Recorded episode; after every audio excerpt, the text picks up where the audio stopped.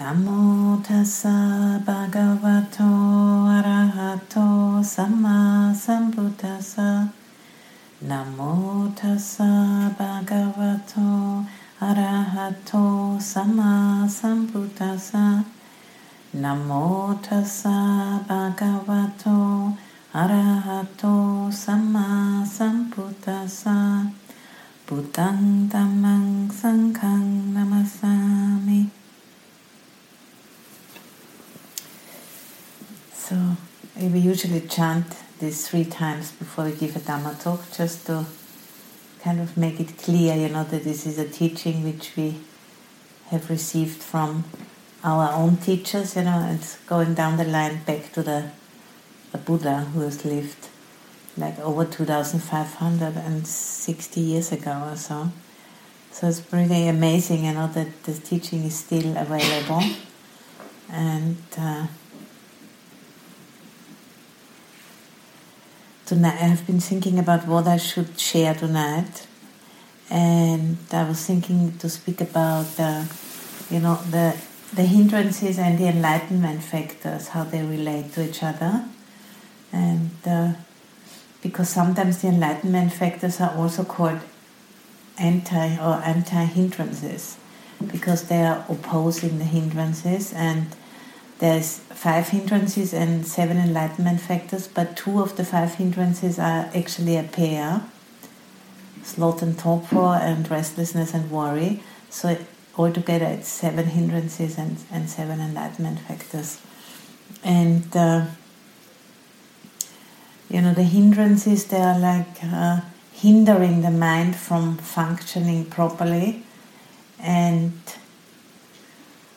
there's you know lots of different uh, um, similes in the sutta, you know, explaining how the, the hindrances, what an effect they have on our minds. And a very well known example is that with the five different bowls of water, I'm not quite sure if you've heard about that one. So, like the mind, which is not under the influence of any of the hindrances is like a bowl of clear water, which you know in ancient times bowl of water was used instead of a mirror to just see your face. And if the water is really clear, then you know we can see a relative realistic reflection of our own face. And then the hindrances are, for example, the hindrance of, of desire or sensual desire or lust that's compared with a bowl of water where the water is colored with dye.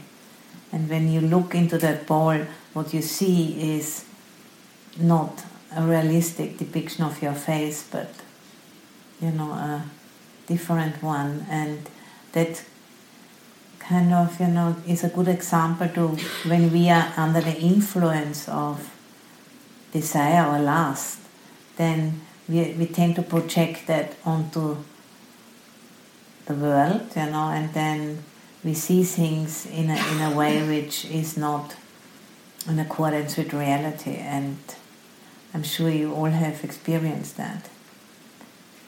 For example, I know if you are, let's say, if we are very, very hungry, you know, and then we go down the road, we what we see, you know, eh, what jumps at us is probably all shopping windows where there's some interesting food you know, and we are not interested so much in other things because the only thing we really want at that moment is something to eat. And there's many examples, you know, which we could bring up. And uh, the next one, anger or ill will. That's compared with a, with a bowl of water where the water is boiling and steam is coming up and the water is bubbling and there's no way, you know, we could have a reflection of our face in that bowl of water. And the next one is uh, sloth and torpor, and that's compared with a bowl of water where the water is overgrown with algae, and also our face, you know, cannot be reflected in that bowl of water. And restlessness and worry is compared with a bowl of water where the water is stirred up by the wind. So it has rippled on the surface, and there's also no way we can see our face in that. The last one is doubt, and that's compared with a muddy water, where the water is kind of mixed up with sand and things, so we cannot it cannot see the face clearly either. And in terms of the the images which are given, you know, where the mind is free from the hindrances. The, the mind free from desire is compared with uh, somebody who has settled a debt, you know, who is free of debt. So there's this kind of this constant thinking about the object of desire, feeling, you know, bound to it. It's like settling a debt and no longer have to worry about this. I'm sure you, can relate to that. And then uh, the anger is compared to somebody who has recovered, you know, somebody who's free of anger, somebody who's recovered from an illness, from a disease. No longer, you know, kind of under the influence of that emotion. And then the sloth and torpor is compared with being released from prison you know, uh, if the, in the meditation, if there's a lot of drowsiness, it is like, you know, it's very small space, the mind contracts and, you know, there's no, it feels like, you know, the walls have gone up and we feel like we can't really get beyond. Not enough energy. And restlessness and worry is compared to being released from slavery you know, not having to kind of jump up and down and do this and do that, that and whatever somebody else tells us to do. It's this feeling of having having agency over one's own mind. And the hindrance of doubt is compared with somebody who has, you know, successfully crossed over dangerous desert, has come back from a dangerous journey and, you know, has come back well so that's those images which are you know from the suttas and uh, in terms of the relationship between the, the hindrances and the enlightenment factors, desire is is um, paired with mindfulness. So if there's desire in the mind, we bring up mindfulness. Then, if we know it, you know, we no longer are under it and we have you know we can step out of it and then this this image of having settled at that can be applied for that and then anger hindrance of anger or ill will the uh, enlightenment factor is investigation or curiosity taking an interest in one's own experience and taking an interest for the conditions why it has arisen and also in the conditions you know, which help to settle it. Recovering from an illness. And then sloth and torpor, the anti hindrances are enlightenment factor of energy and enlightenment factor of joy or contentment. And restlessness and worry, enlightenment factor tranquility and collectedness of mind or a stable mind, samadhi. And the last one, doubt. The anti hindrance is equanimity or equipoise. So that's how the hindrances and the, and the factors of enlightenment, how they kind of work together. And you know, and any of the hindrances, as I said earlier, can be used as a launching pad for developing the factors of enlightenment. They're like, you know, like a compost we can use. You know, the weeds in the garden, if we kind of take them out of, from the garden, we don't throw them away, but we use them to make compost and then, you know, put them into the garden and then those weeds, you know, which have been like an obstacle for for good things to grow, so to say, things which are wholesome for us, vegetables or flowers or whatever, those weeds, you know, they, the energy which is contained in them, we can't afford, you know, to kind of throw that away, but we can use it, you know, to benefit uh, what we'd like to see grow there. And the same, you know, with the hindrances. The energy which is contained in the hindrances, we can't afford, you know, to lose that energy by suppressing it, because then it's gonna turn towards, you know, against us and you know become some kind of obstacle. You know, so it can become a very serious obstacle. Really, it can turn into a physical illness or mental illness, or at least you know in a difficulties, emotional difficulties, and uh, you know being being very kind of confined in one's own way of, of being in the world. You know, not being able to access a wider range of experience or a wider range of response. So it's very important, you know, be able to contain the energy and transform it, and uh, and then you know employ it in more skillful ways of of being in the world. And you know, those seven factors of enlightenment they are sometimes also compared in the scriptures as seven treasures. And they're compared with the seven treasures of a of a wheel turning monarch, which is like a mythical figure in the Buddhist cosmology.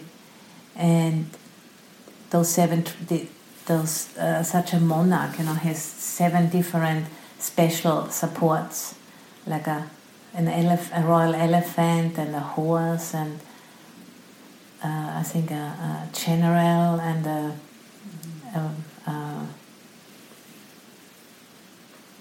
minister and and different kind of things like this, and and you know they are compared with the seven factors of enlightenment because you know we can become ruler of our own minds, you know, through employing them.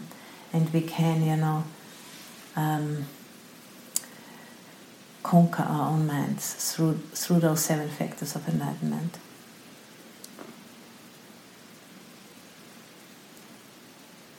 And you know, mindfulness is the is the central one of those seven because mindfulness monitors the situation, you know, and sees what is needed, and then the other, the next three, which is investigation of dhammas, energy and joy or contentment, they are more the energizing ones. And then the following three, tranquility, collectedness of mind, and equanimity, are more the calming ones. And depending on what's going on in the mind, mindfulness knows, and then mindfulness works with whatever brings in, whatever is needed in order to bring the mind into harmony. So either energizing the mind if we are kind of tired and you know not really enough interest you know to attend to the experience and then if we are not able to settle the mind then we bring in the last three and mindfulness is always you know there because mindfulness kind of um, is guiding that process. And uh, you know, according to the suttas, there is the most important supports for this process to happen. The most important external support is spiritual friends, and the most important internal support is wise attention. And you know, there's a whole chapter in the Samyutta Nikaya, many, many pages, big chapter, which is called the Bojjhanga Samyutta, and there's lots of suttas speaking about, you know, how to work with the factors of enlightenment. And I've just brought one along, which is about, it's called feeding and starving, the hindrances and the enlightenment factors. and I was thinking to kind of read a little bit from that sutta what's, what's mentioned there. And I think more about the enlightenment factors rather than about the hindrances. And so, starving and feeding the seven factors of enlightenment. And uh, you know, the starving is of course always the opposite of the feeding. So I was thinking I speak more about the feeding because that is what we are trying to do in this retreat and hopefully, you know, afterwards as well. So the first one is mindfulness, feeding mindfulness. Frequent, careful attention to the things that are the basis for enlightenment factor of mindfulness. Mindfulness and clear comprehension in all activities and that's actually the, this list here which I'm reading out is is from the suttas and from the commentaries as well. And then yeah. Avoiding unmindful people, associating with mindful people.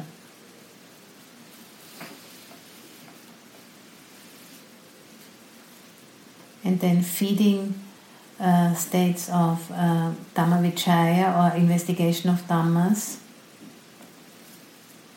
Frequent and careful attention to qualities that are skillful and, and unskillful. Frequent, careful attention to qualities to see if they are skillful or unskillful, blameworthy or blameless, inferior or superior, and those on the side of dark and bright. So, meaning, you know, really paying attention if whatever has a reason in the mind, if it's leading to, you know, to our own good and to the good of others or not. And that's considered, you know, the most important. Um,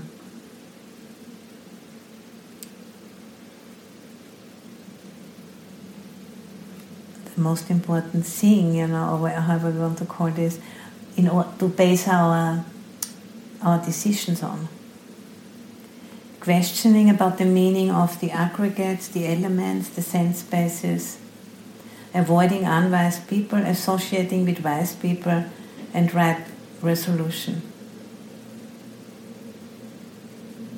So, as you can hear, you know that associating with wise friends or with spiritual friends is mentioned. It's in every um, section mentioned feeding energy, frequent, careful attention to the element of initiative, persistence, and exertion, reflecting on the negative results of laziness, seeing the benefits in arousal of energy, reflecting that one is following the path taken by all the Buddhas, reflecting on the good fortune we have in this lifetime, that we can, you know, that we've heard about the practice, that we have enough health that we can practice it and that we have enough means that we can take the time you know to come to a retreat like this and that we are living in a country where the teaching is available. Reflecting on the greatness of the dhamma avoiding lazy people associating with energetic people right resolution. Feeding uh, joy or contentment, frequent careful attention to the things that are the basis for contentment and joy, recollection of the Buddha, the Dhamma, and the Sangha, recollection of our own virtue, so you know recollection of uh, living according to the precepts, and you know what a special thing that is. Recollection of your own generosity, recollection of the devas. The devas are the, you know, the angelic beings in the Buddhist cosmology. Reflecting on peace, avoiding coarse people, associating with refined people, reflecting on inspiring suttas, right resolution.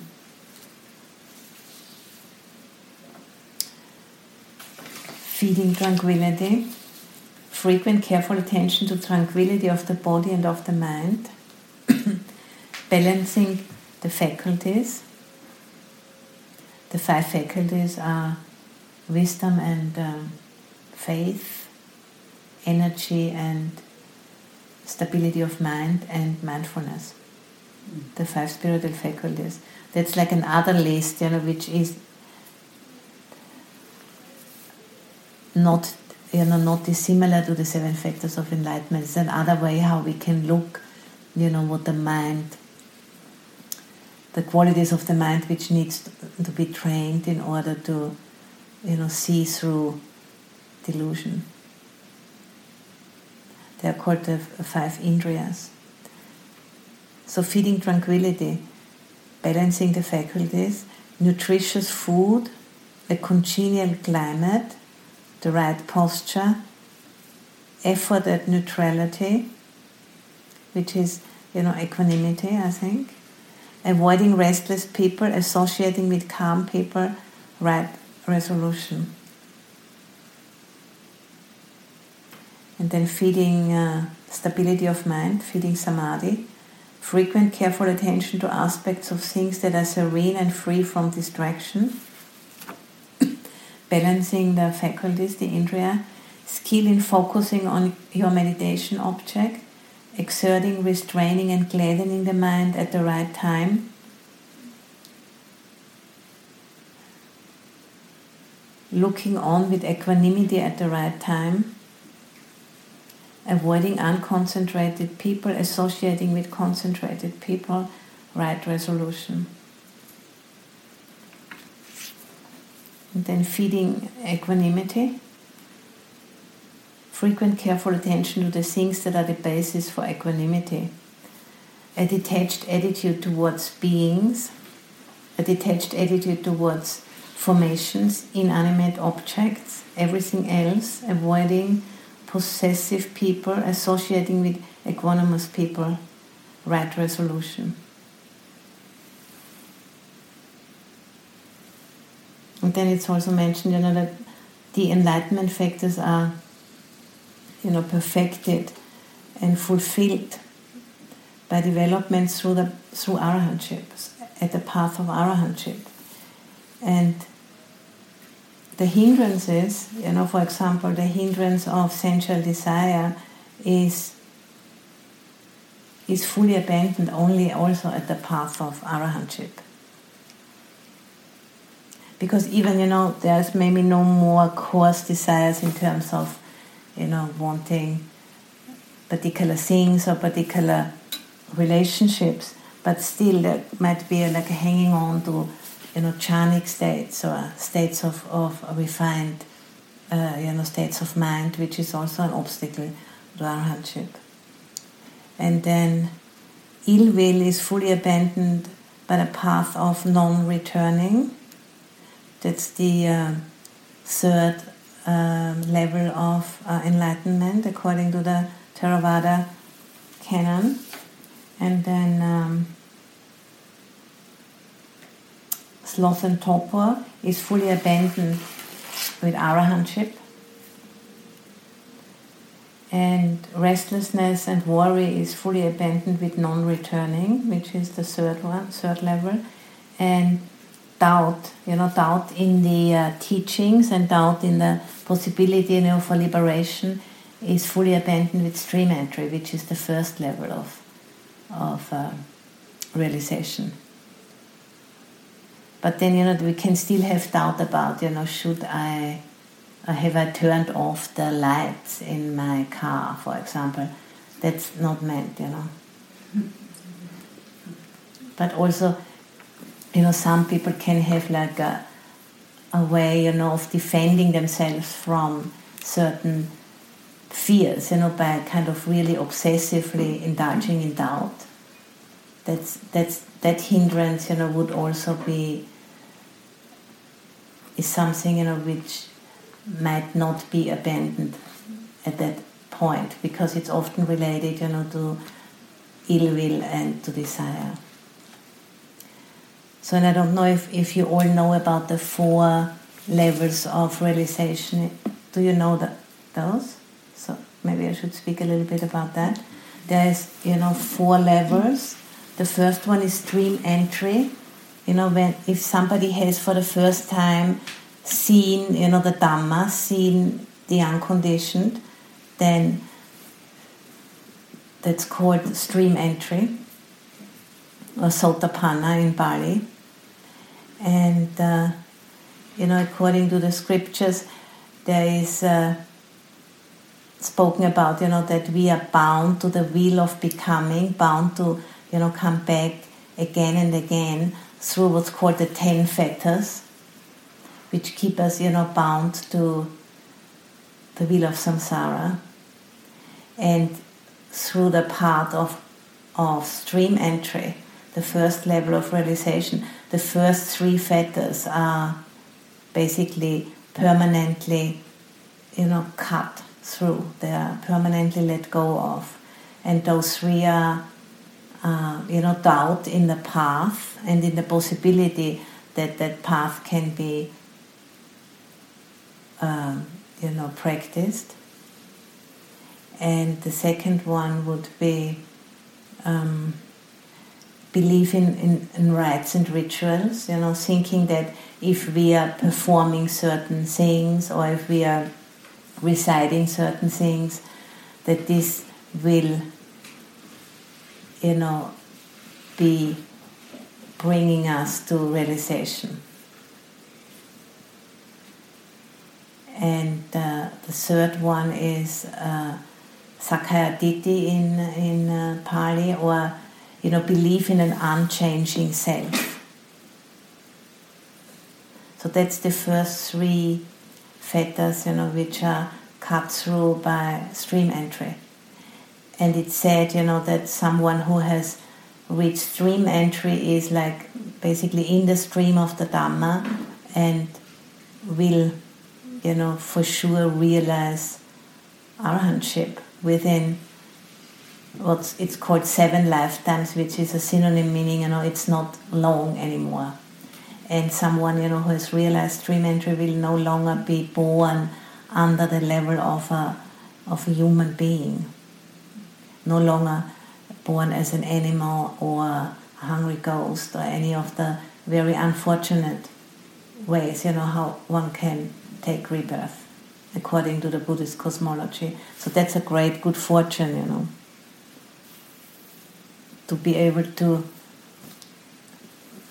rise above that possibility. And then the next level is uh, it's called um, Sakadagami, and it's called a once returner. Someone you know who only one more time needs to return to the human form and after that uh, realizes full enlightenment.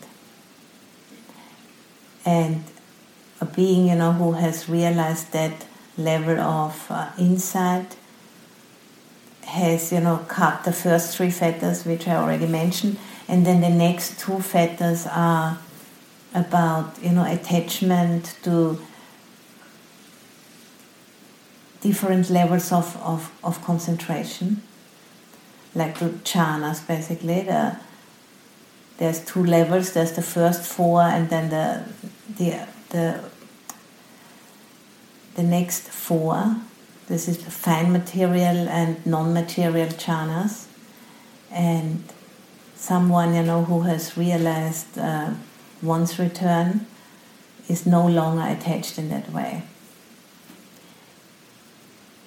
or no, not, it's not true, has, has weakened the attachments in, in uh, has, has weakened greed or lust and, and ill will, but not completely uh, cut through. And then the next one, the non-returner, that's uh, you know a being or a mind stream which needs no longer to take birth in the human realm, but in one of the higher realms. And being like this has completely cut the first five fetters. And then there are still five fetters left, uh, five higher fetters, which are only, you know, completely let go of at the level of arahantship. And they are, I hope I can count them all off now.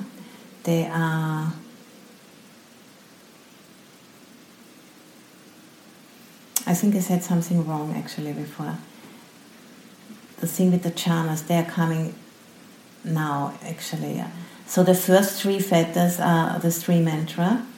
Then the next two fetters are just simply desire and ill will, and they are kind of attenuated for the once returner, and they are completely let go of for the non returner, and then the five last fetters are actually the attachment to different levels of concentration, fine material and non-material levels of concentration, which are, you know, uh, the first four jhanas are considered fine material states of concentration, and the next four are considered non-material.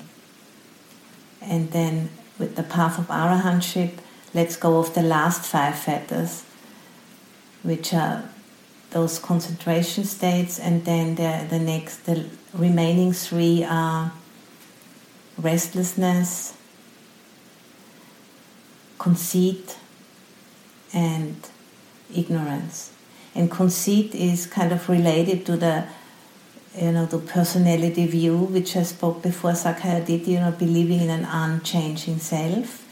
And the conceit is more for example, thinking, you know, I'm, I'm the same as you, I'm better than you, I'm worse than you. That's what conceit is. Now, conceit is, is seen as, as like a, a, a little leftover, you know, after the personality view has been let go of. There is still that conceit or pride, you know, in one's own kind of accomplishments or, you know, the envy in seeing others' accomplishments. And that's only let go of with arahantship. I think that's you know good to know. So don't worry too much. and even you know, and restlessness as well. So I think it's, is it's a, that's a it's a good template, you know, to to know and uh, and especially you know the first three factors are important to reflect upon because they're the most important ones, you know, to to get a hold onto one's own mind, to reflect, you know, about do I have doubt about the practice, you know, or not? Or do I have doubt in my own capacity that I can do this? And you know, looking at how do I believe that I'm having some somewhere some unchanging something in me or not. And the belief in rites and rituals, you know. And it doesn't necessarily need to be, you know, like uh, about bowing or things like that. It can be just whatever, you know, kind of obsessive attachments we have to doing things a certain way, you know. And when I was in Amaravati, Ajahn Sumedho was often, you know, teaching on the first three fetters and, you know, instructing us to just reflect on our own mind and seeing, you know, how, if they are operating in our minds or, or how they are operating in, in our minds.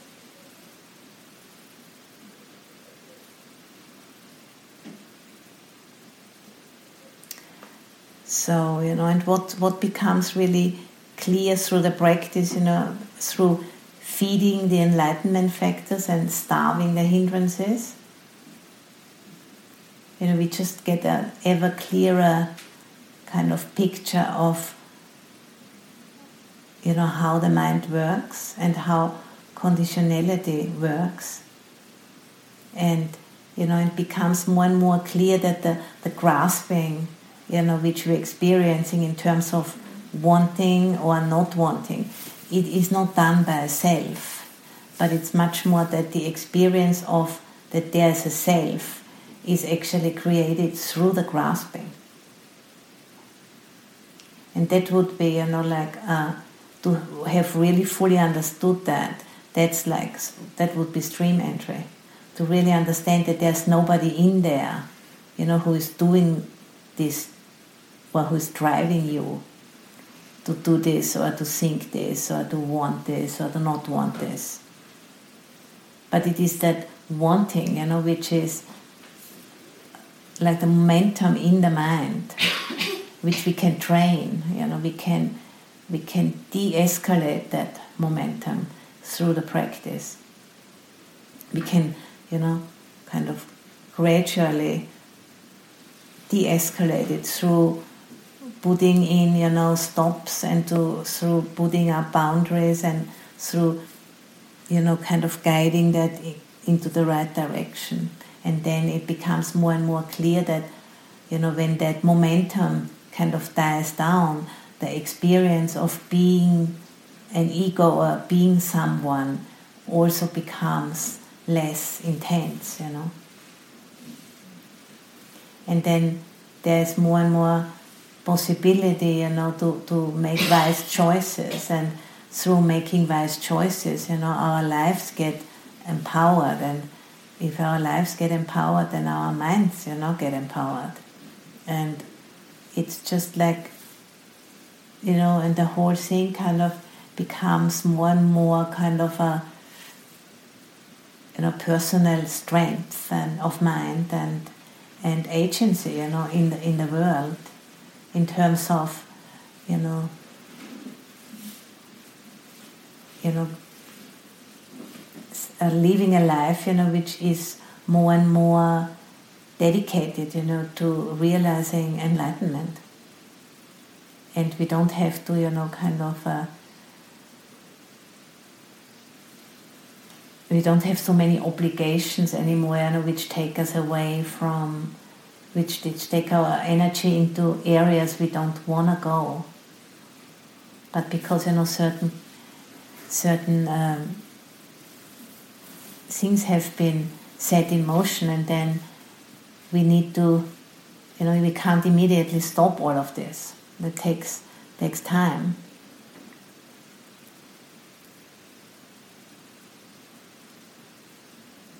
So i think that's what i wanted to share and uh,